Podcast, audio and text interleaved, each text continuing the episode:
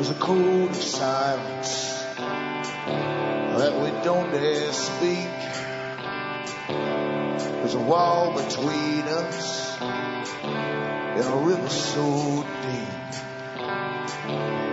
We keep pretending that there's nothing wrong. There's a code of silence and it can't go on.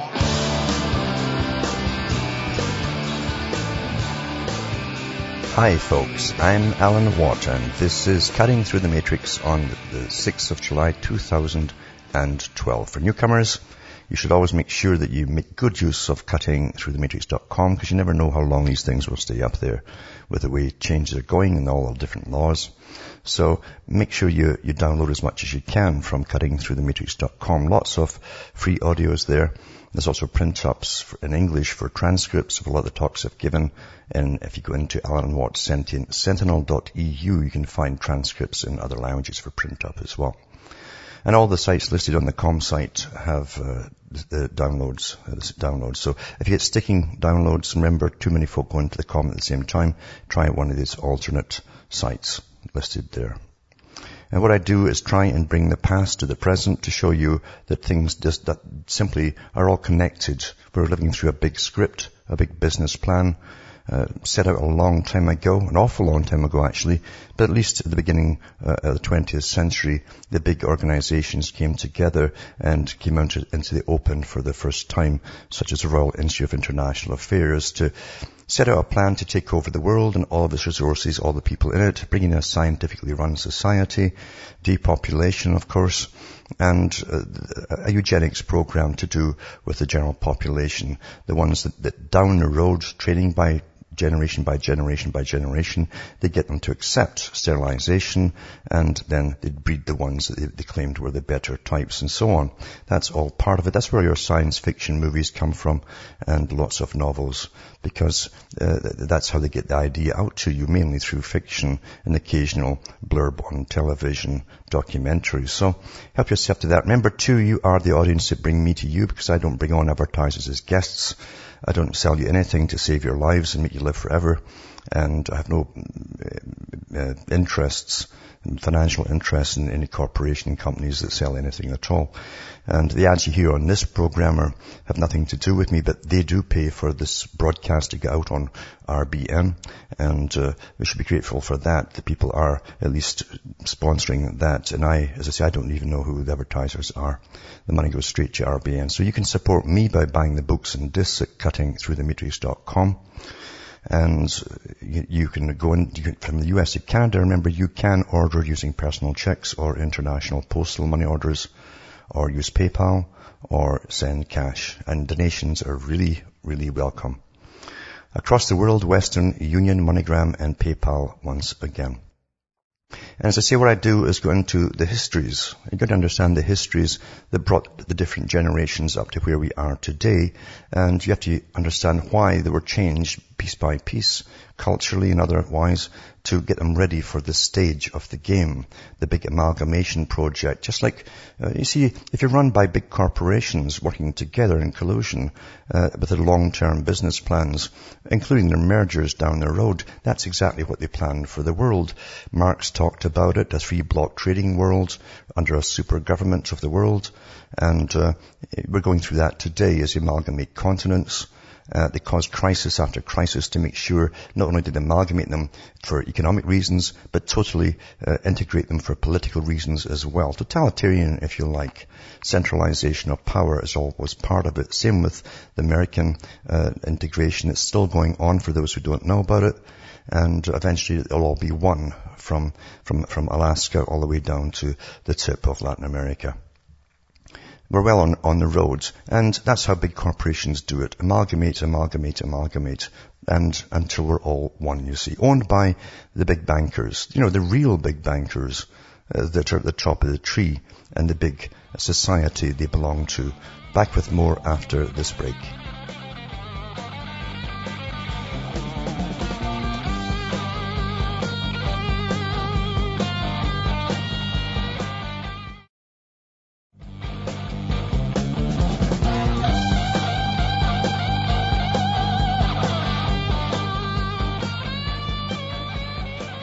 Hi folks, I'm back cutting through the matrix and it truly is a matrix because there are so many rooms and areas to the matrix and so many levels to it as well that get you stuck. That's the whole intention is to get you stuck thinking you know it all, but you don't know it all. You don't know there's rooms above you, to the sides of you, beneath you. And that's how this construction of the system is really made. We have a reality given, a basic reality that everyone's indoctrinated into uh, from uh, birth uh, through schooling. Schooling is imperative for subsequent uh, propaganda to take on you, and and then basically fiction, movies, the media keeps it up from, for the rest of your lives. You're trapped forever thinking everything's quite normal. You don't agree with everything, of course, because they always give you um, choices and everything. This choice or that choice. There's always two choices, which go nowhere anyway. It doesn't matter which one you pick, just like political parties. And um, the whole future is marked out and worked out all the time, not through government employees, but by the parallel government that Margaret Thatcher talked about and that every ex-president and ex-prime minister is a part of.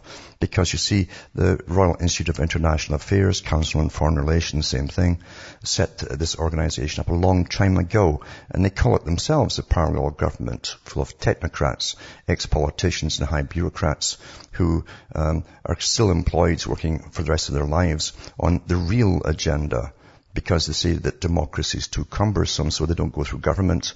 And this parallel government runs ahead, makes all the decisions, goes across the world, meets all the bigwigs, makes deals, gets treaties drafted up, and is stamped by, by your elected representatives. That's how the world really, really runs. And it always has for the whole of your life in the past and your parents and grandparents too. It's been that for an awful long time.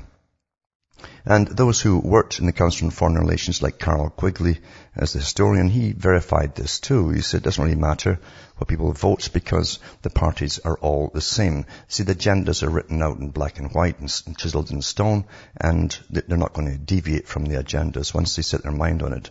And then they have all the foundations, hundreds and hundreds and hundreds of foundations or fronts to launder money to non-governmental organizations and give them the cash to lobby governments to get the right social changes through, to change all of society for this world system. Academia is completely on board with it, utterly PC, and uh, and they all know that too. Those who want to get up and get their tenures and professorships all know how to do it. Be very politically correct, no matter how crazy it sounds uh, or whatever you, you, you back. You must always go along with the PC nonsense. Now, for the rest of you, of course, you're really slaves.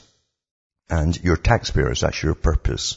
Uh, there are good shepherds, and then of course there are the sheep, and that's how they talk about it at the top. That's how they also discuss it in investment, the CEO corporations, even in training for universities. They talk about the wolves at the top and the sheep at the bottom, uh, and these are the actual terms they use to their to their students.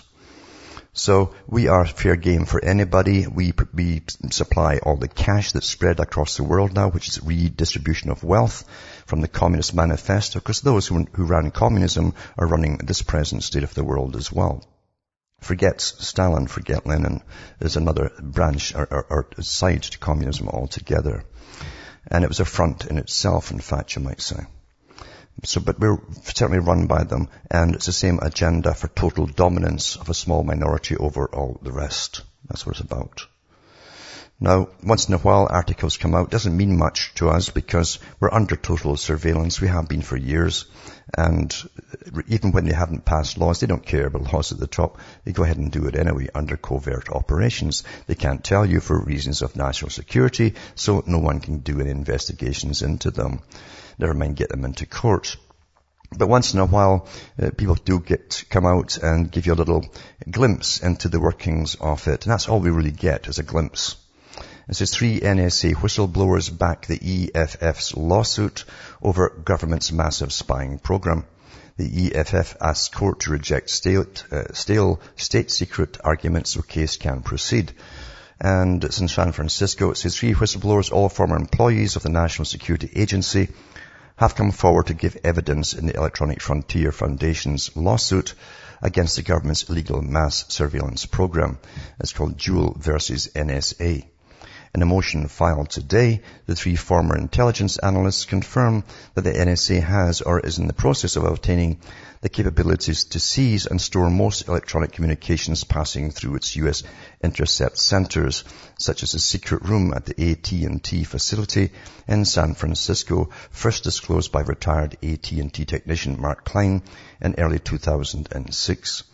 For years, government's lawyers have been arguing there are cases too secret for the courts to consider, despite the mounting confirmation of widespread mass illegal surveillance of ordinary people, said EFF legal director Cindy Cohn. Now we have three former NSA officials confirming the basic facts. Neither the Constitution nor federal law allow the government to collect massive amounts of communications and data of innocent Americans and fish around in it in case it might find something interesting. This kind of power is too easily abused. Uh, we are extremely pleased the more whistleblowers have come forward to help end this massive spying program. So it gives you the names of them, and it won't go anywhere, of course, because they'll simply bring down the usual clause, reasons of national security, and we can't tell you any more, etc. That's how it generally works. That's how it works. And the way that the money, uh, the US, the US are the most generous people in the world. They don't know they're the most generous people in the world because they don't get a bill every week from the government saying, you now owe us this because we're throwing your cash across the planet in gifts uh, and presents, uh, uh, uh etc., even to the big corporations across the planet as they redistribute the wealth. It's just amazing. Uh, a country that's the biggest debtor nation in the world uh, is, is, is doing what they do with the money. Is they know you understand when you see all of this, you know there's going to be an end to it. And the end will be a, a simply a writing off as, as a new world system is brought totally in as a global governance and banking system. They'll just write all the old stuff off because it can never be repaid.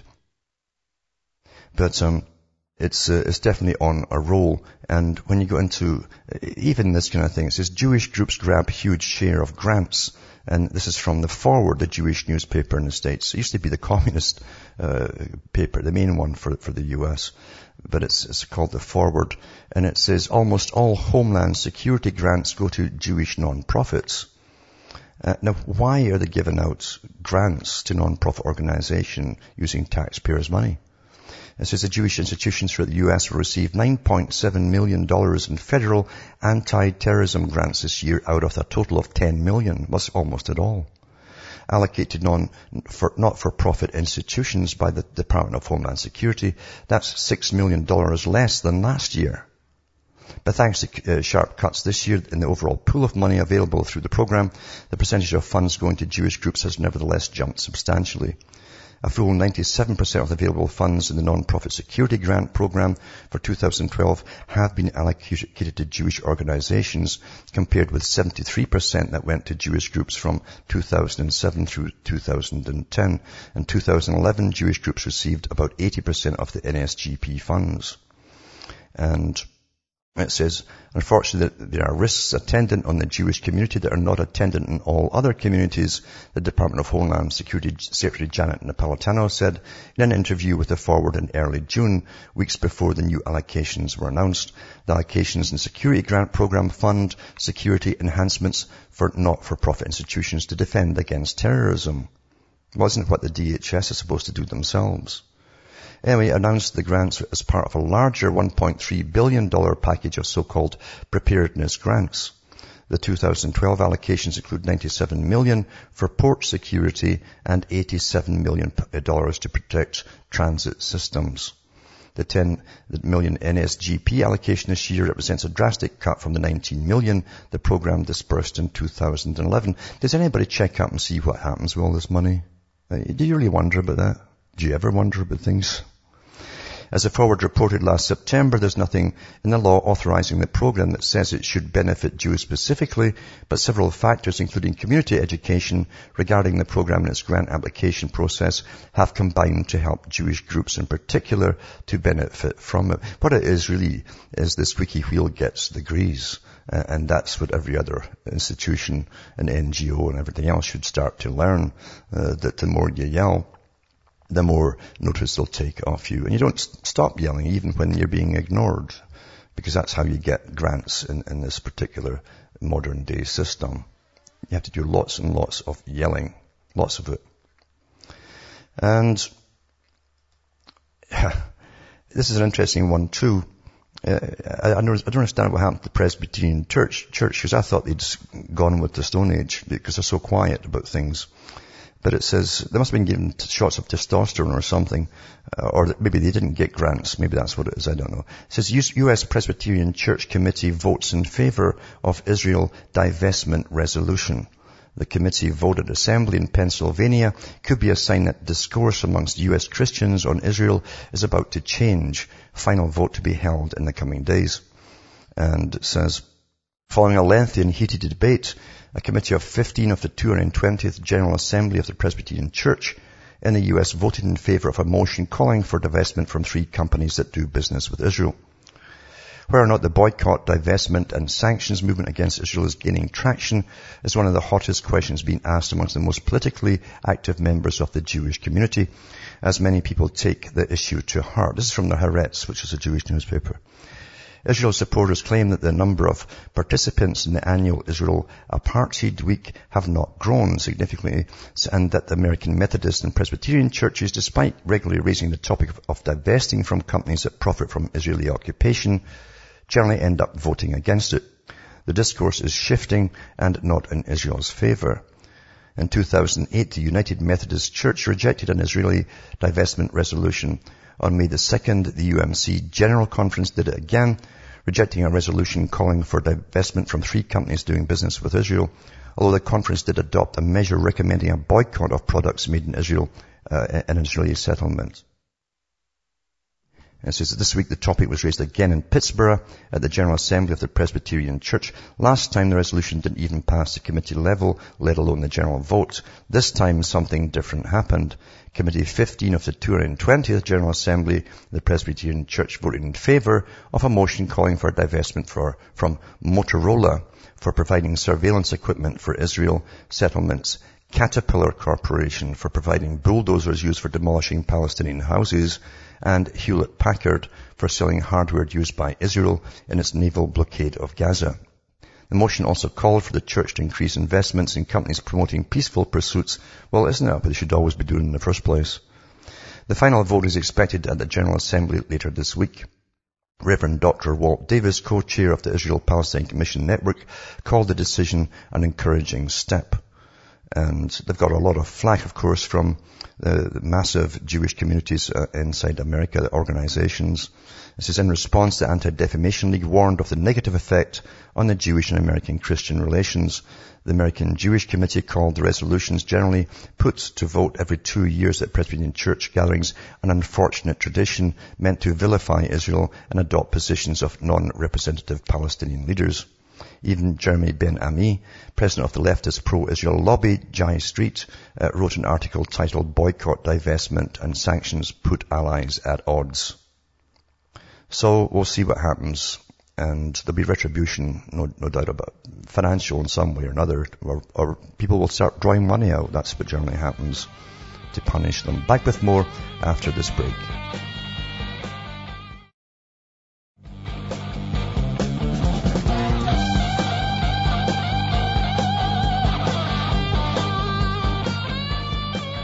Hi folks, we're back cutting through the matrix and what a matrix it is indeed.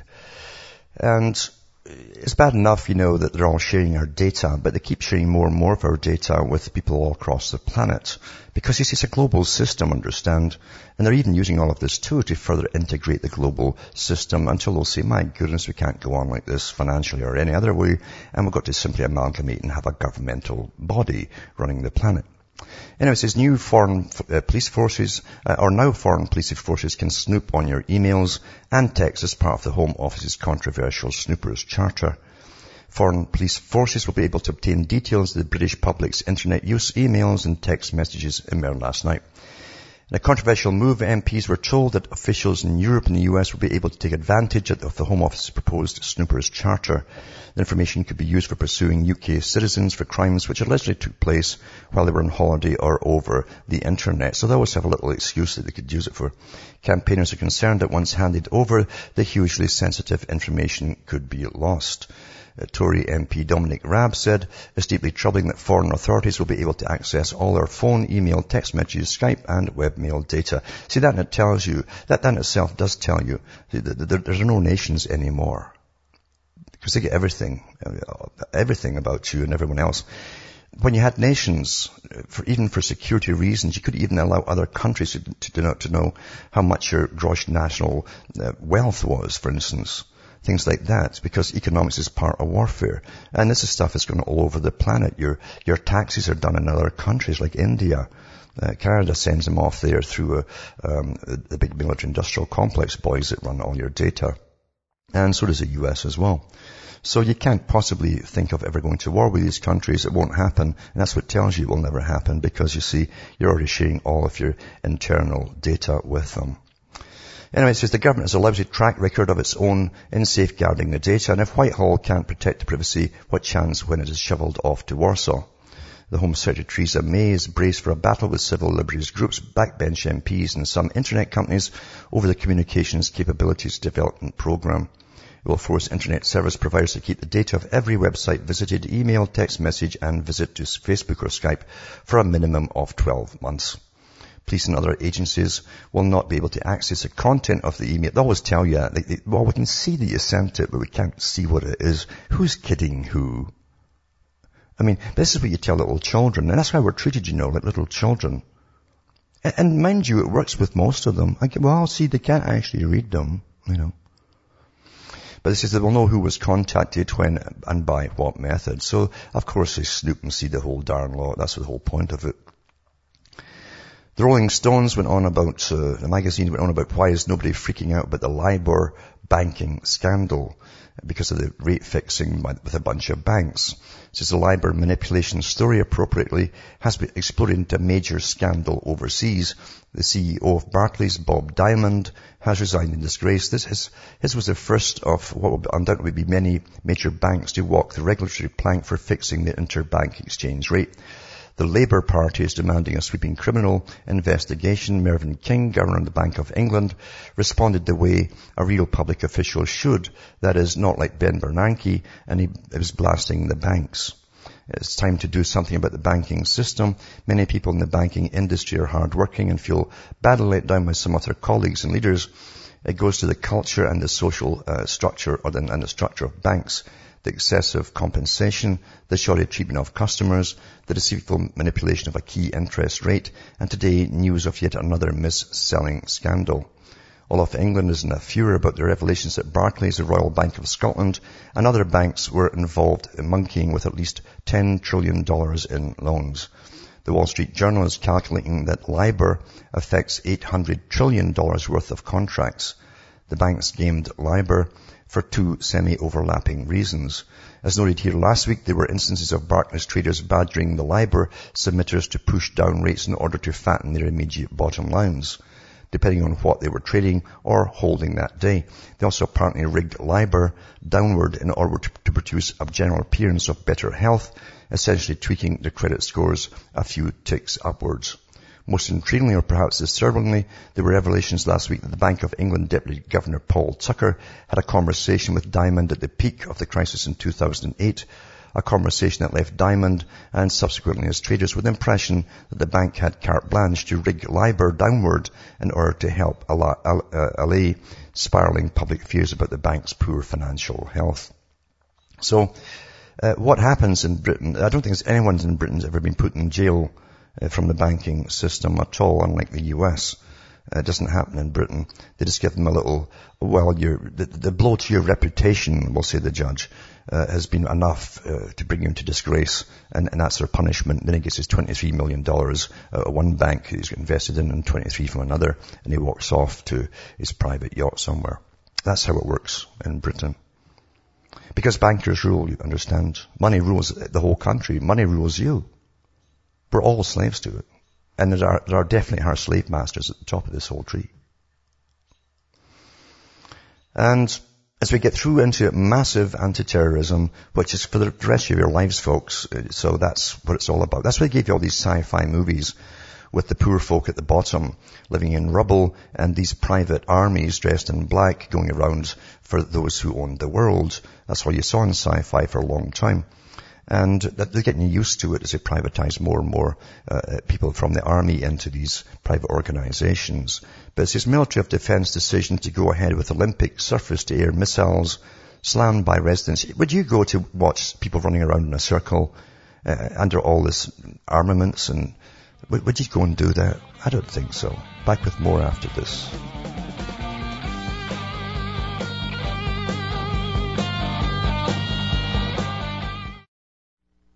You're listening to the Republic Broadcasting Network. Because you can handle the truth.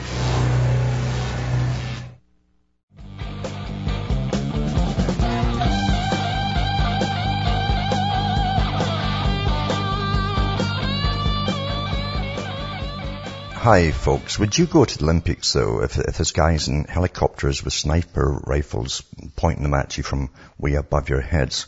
Uh, and you've got all these special forces all over the place. You've got battleships in the Thames. Ready what are they going to do? Just pummel, pummel put shells into the, the ringer? What are they going to do with all that stuff? And now you've got these surface-to-air missiles as well. So residents fighting plans to position surface-to-air missiles in high-rise buildings around London have criticised the Ministry of Defence for pressing ahead with the deployment. They want to use the Rapier short-range air defence system. And it says the, the government announced today that the defence systems will be in place by mid-July despite a potential legal challenge from a group of East London residents who don't want the systems placed on their roofs of, of their tower block home. The MOD wants to place the Rapier missile systems on buildings to prevent terrorists targeting Olympic sites. The defence system are, are, to be set to be positioned at sites in Bow, Epping Forest, Greenwich, and William Girling Reservoir and Blackheath Common. They're also set to place on the Fred, uh, Fred Wigg Tower in Leytonstone, where presidents plan to mount a legal challenge. Brian Whelan, 28, said the plans were ill-conceived. Brian Whelan, a journalist and former resident at Lexington Building in uh, Bow, one of the buildings earmarked for the military deployment, told Yahoo News, today's decision shows the true arrogance of the MOD, which pr- continue to push their ill-conceived plans with no consideration for the communities affected. I mean, here's high explosives getting put on the top of your building. Would you like that? Would you? Last week we saw hundreds of Bow residents take to the streets to, to voice their opposition and a petition with over a thousand signatures was also delivered to the Ministry of Defence. I mean, it's just madness, isn't it? But get used to it. See, part of this is to create a spell. When they do these things, it creates spells over the people. Understand? It's like 9-11 with it, with its uh, continuous, uh, repetitive showing the towers getting hit, towers getting hit, towers getting hit. That, that's psychic driving. That's what they call psychic driving. To get a point home that's going to be fixed in your memory forever. And it's the same with these spells that they, they give over you where it's coupled with fear and, and possibly terror for a lot of people as well. It creates a spell and it makes you feel very small, uh, worthless and helpless. Uh, that's all part of it too because there's bigger things to come in the future because the world, you see, is at war. This is a world war that's going on, and it's been going on since they started it and really kicked it off with Gulf, War One. We've been in war and completely for all those years right up to the present time, and there's more ongoing war to go. Uh, even in the American the, um, uh, military magazines, they talk about it, they call it perpetual war for your lifetime. Because they've got a lot more uh, Muslim countries to take out across the whole world.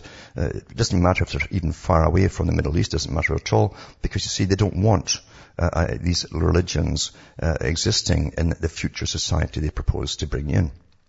That's quite simple about that. You see, they can't have that. So it's out, and that's why you, you, only have war for the rest of your lives, and sort of get used to it idea. They also know that there will be some real small acts of terrorism generally from people who are, are from countries who are getting bombed into smithereens as we speak and have been for years.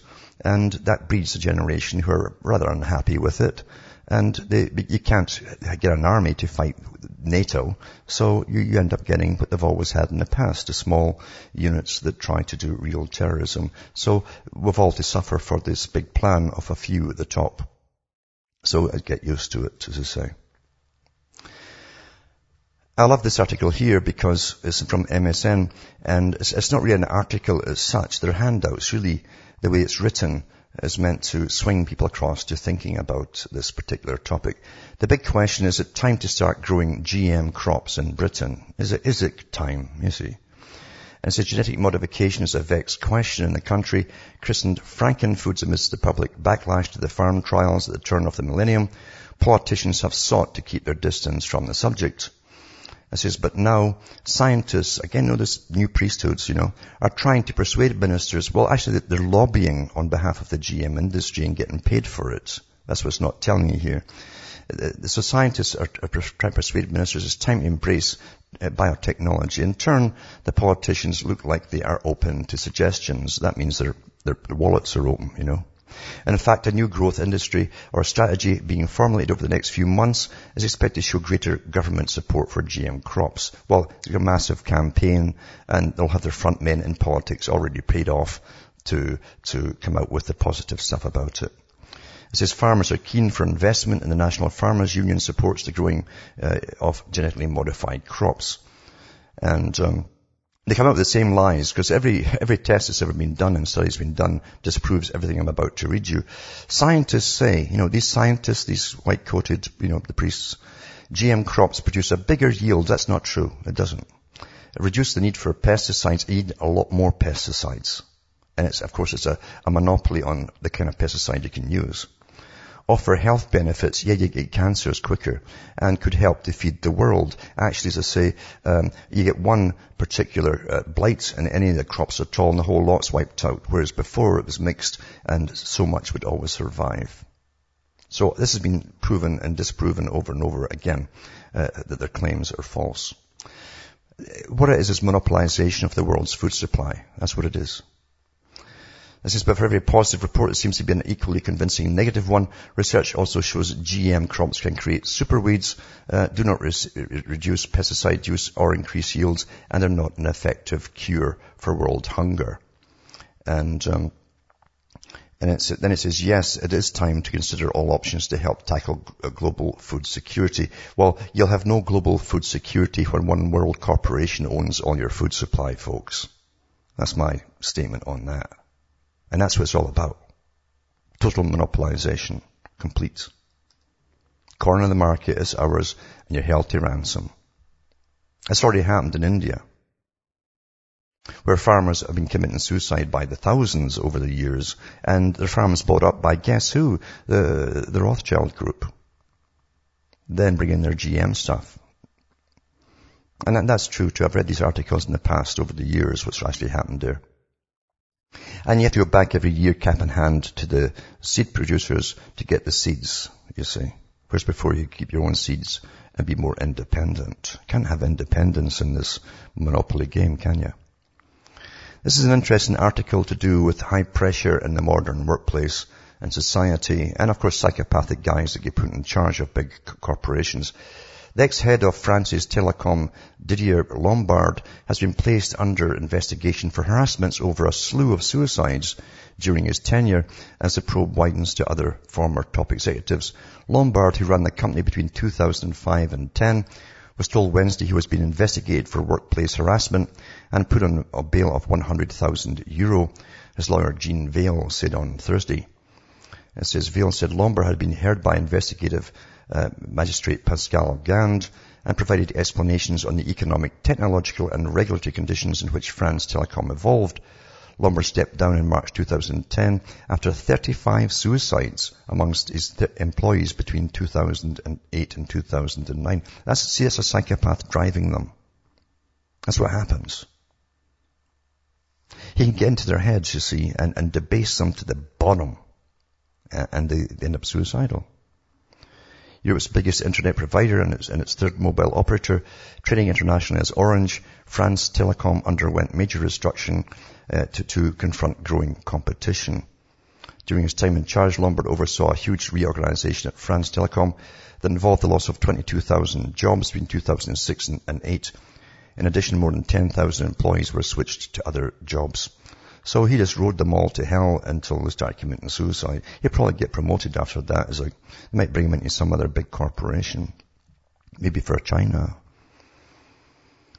Navy plans $40 million fiber optic link to Guantanamo base.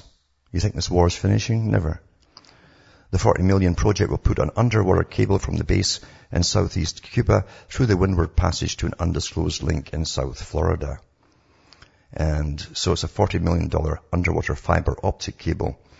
And it says Miami Herald has learned in the latest sign the military is preparing for detentions and other operations at the Navy base for the long term. That's what I was telling you about this for the rest of your life and beyond. It only makes sense to do this if we're going to be here for any period of time, says Navy Captain Kirk Hibbert, disclosing the project in an interview last week before ending a two-year tour as a Navy base commander. Construction won't start for more than a year and communications won't come online for probably two more years. So, big project, very expensive, but what's that? I mean, as, I say, the American taxpayers are the most generous people on the planet. And that NATO warships are moving into the Med uh, because they're all getting ready to plummet into uh, a few countries there. It says uh, a convoy of NATO warships has left Turkey for the Mediterranean Sea, purported to carry out anti-terrorism operations in the region a report says. You know, we've never, never declare wars anymore. Uh, even with uh, the United Nations, they say no more war. So you had policing. It was all policing. Um, and to, re- to return people to, or, or countries to stability, stability operations, you see. Now it's anti-terrorism, because you can't see the word war. According to July the 5th report published in Turkish Hurriyet Daily, the standing NATO Maritime Group 2 set off from Istanbul and the group consists of Turkey's TCG, Gediz, France's Courbet, and Germany's Bayern warships, and the three frigates have a total of 545 crew members on board, with Germany leading the mission because they've got the biggest bucks. German Rear Admiral Thorsten Kaller said on Wednesday the mission of the maritime group was to give a clear message to terrorists in the region that NATO is on duty. So it's all getting ramped up, of course, because they've got a lot to do in that region still. The big pharma companies, quite something else. I mean, there's so many frauds going on, never mind people dying with their pills and everything. Uh, that, uh, but you always hear these things coming out. And it means nothing really because what, what's a, a, few billion dollars even uh, fine payout by these corporations when they're raking in billions, multi-billions? But it says, GlaxoSmithKline agrees $3 billion fraud payout it's a hefty pill to swallow. Um, GlaxoSmithKline has agreed to pay $3 billion for introducing misbranded drugs and failing to report safety data following a criminal investigation by the U.S. Department of Justice. The settlement is the largest for healthcare fraud in U.S. history. This historic action is a clear warning to any company that chooses to break the law, says James Cole, the U.S. Deputy Attorney General in a statement. The charges related mainly to three drugs, and investigators found that between 1998 and 2003, GSK unlawfully promoted an antidepressant trained uh, named Paxil for treating depression in people under 18, despite no approval for this from the U.S. Food and Drug Administration. You know why? It's because it's such a friendly relationship. Why bother? We'll tell them later, maybe in a few years' time we've done it. It's been like that for years, you see. Likewise, from 1999 to 2003, GSK promoted Wellbutrin, a drug approved at that time only for major depressive disorder and for a host of other conditions, including sexual dysfunction and addiction to drugs. Finally, an investigation found that between 2001 and 7, GSK failed to send the FDA safety data, which revealed that the diabetes drug Avandia carried risks of congestive heart failure and heart attacks. That's like the other drugs that give you for arthritis too. They were killing folk by the thousands by strokes and heart attacks. I want to express our regrets and reiterate that we have learned from the mistake that we made, said Andrew Witty, which means they're going to put more guys in on the board of the FDA from their own corporation, because that's, the, that's where they slipped up. They used to have it all stacked by their own boys.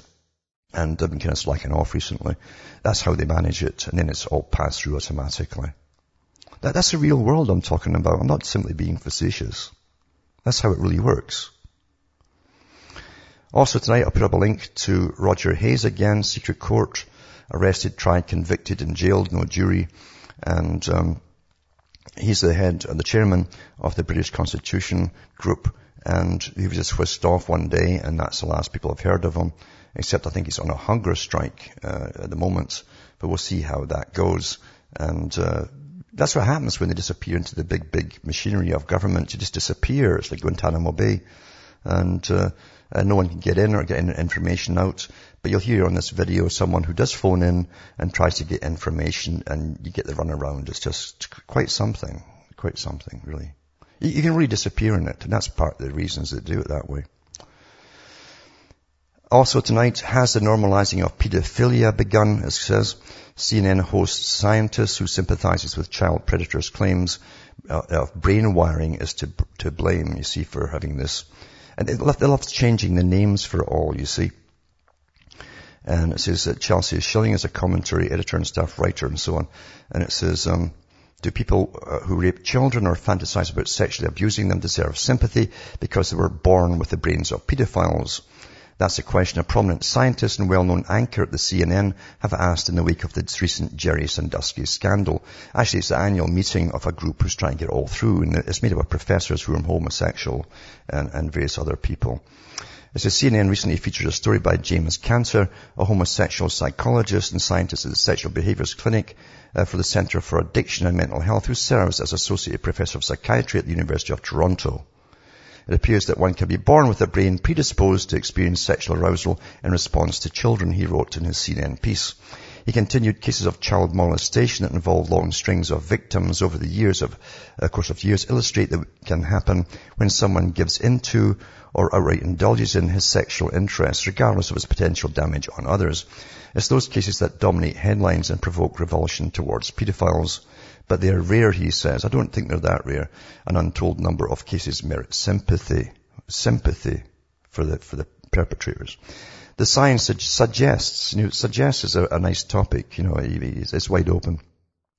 That there are people who, through no fault of their own, were born with a sex drive that they must continuously resist, without exception, throughout their entire lives. Little, if any, assistance is ever available for them. Well, most of them never seek assistance they do all perfectly well by themselves. And apart from that, they don't want any help whatsoever, even after years of so-called treatments. According to the American Psychological Association, Cantor is passionate about the neurological underpinnings of sexual behavior and jokes. So I feel lucky to have found a way to stimulate my brain intellectually by indulging myself in thinking about sex all the time.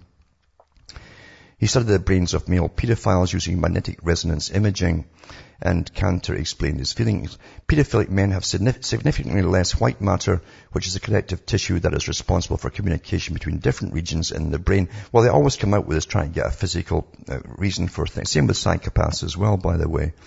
And um, remember, not all psychopaths end up in trouble or breaking the laws. And it's the same thing with the pedophiles too. So it's the, so they always, but they always try to get something uh, physical to say, well, see, they can't help it. They can't help raping these children and so on, because they're trying to normalize you understand? That's part of the agenda.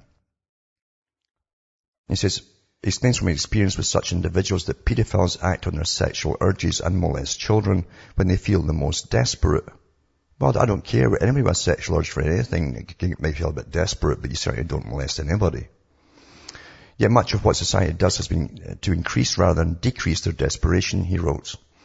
In the US, uh, Cantor notes the focus tends to be on punishments invoked after a sex abuse has taken place, rather than implementing social policies aimed at prevention. What are you going to do? Ask them if they're going to rape somebody or whatever? And back with more after this break.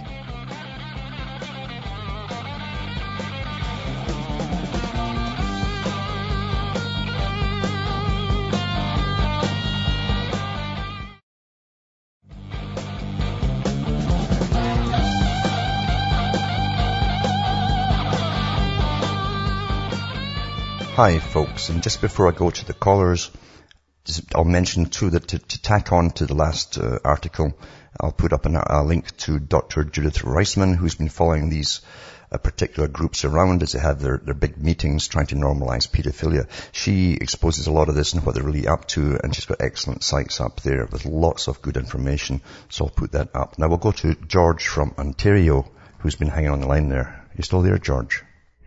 Hello, yes I am, Alan uh, was reading um, a technical society by Jacques Ellul, uh, but on your recommendation actually. Uh, it's a very good book and it's very uh, interesting.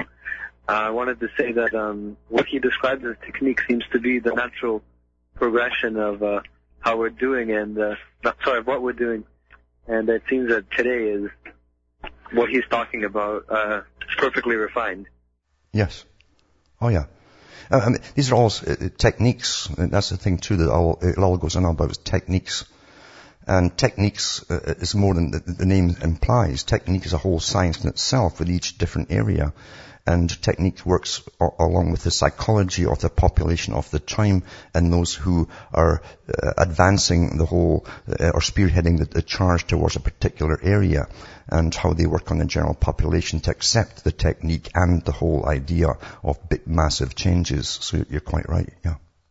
Yes, and w- what's most interesting is people uh, voluntarily, it, it seems that they like to go in, in that direction and, and that's I, I truly believe that the reason that we're here in this situation right now is because uh, we walked into it, basically. We have walked in because they actually say at the top it's a mousetrap. Even the computer is a better mousetrap. And these are the terms they use. You must be very appealing, very, very appealing. With a computer, there's lots out there. Even when they launched it, every newspaper in the world screamed, oh, it's got all the pornography. That was to get all the young people into it. That's why they kept hollering about it was guaranteed to get them in.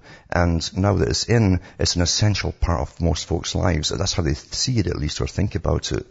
And in fact, they can't even change their ways to go back and actually meet real people and talk to real people.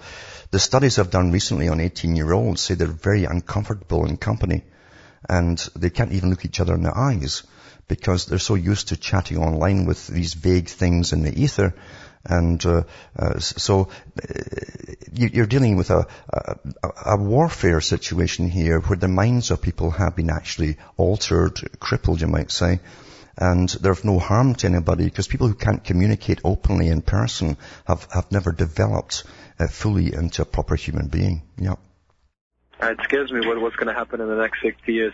Another thing I wanted to ask you was uh, uh, the, the Higgs boson uh, particle yeah. uh, ex- accelerator. Um, is it a coincidence that it happened on the 4th of July and uh, that they keep calling it the God particle? Everywhere I look, they call it yeah. by that specific name, despite the protest of the uh, of the scientists who discovered it. Yeah. Well, it won't be a coincidence, I'm sure of that. Nothing ever is at that level. Uh, mind you, scientists too have, they are the new priesthoods. You see, they, they are the new religion. Science is a new religion. And so they have to come out with these big articles as they, as they pretend they understand things and they pretend that they've got into the God particles and all the rest of it uh, for power over the changing of matter itself, the life in matter itself. But in reality, you'll find a lot of subsequent articles will come out afterwards of people trying to duplicate the same experiment and not being able to do it, or they reclassify the particle as something else, not quite what they expected. But uh, whatever they're doing, as the military, it's at the forefront of it of because everything's done for military purposes, ultimately, and it doesn't sound too great uh, for for the rest of the world. But thanks for calling. And uh, from Hamish, myself, Ontario, Canada, it's good night to me. Your God or your gods go with you.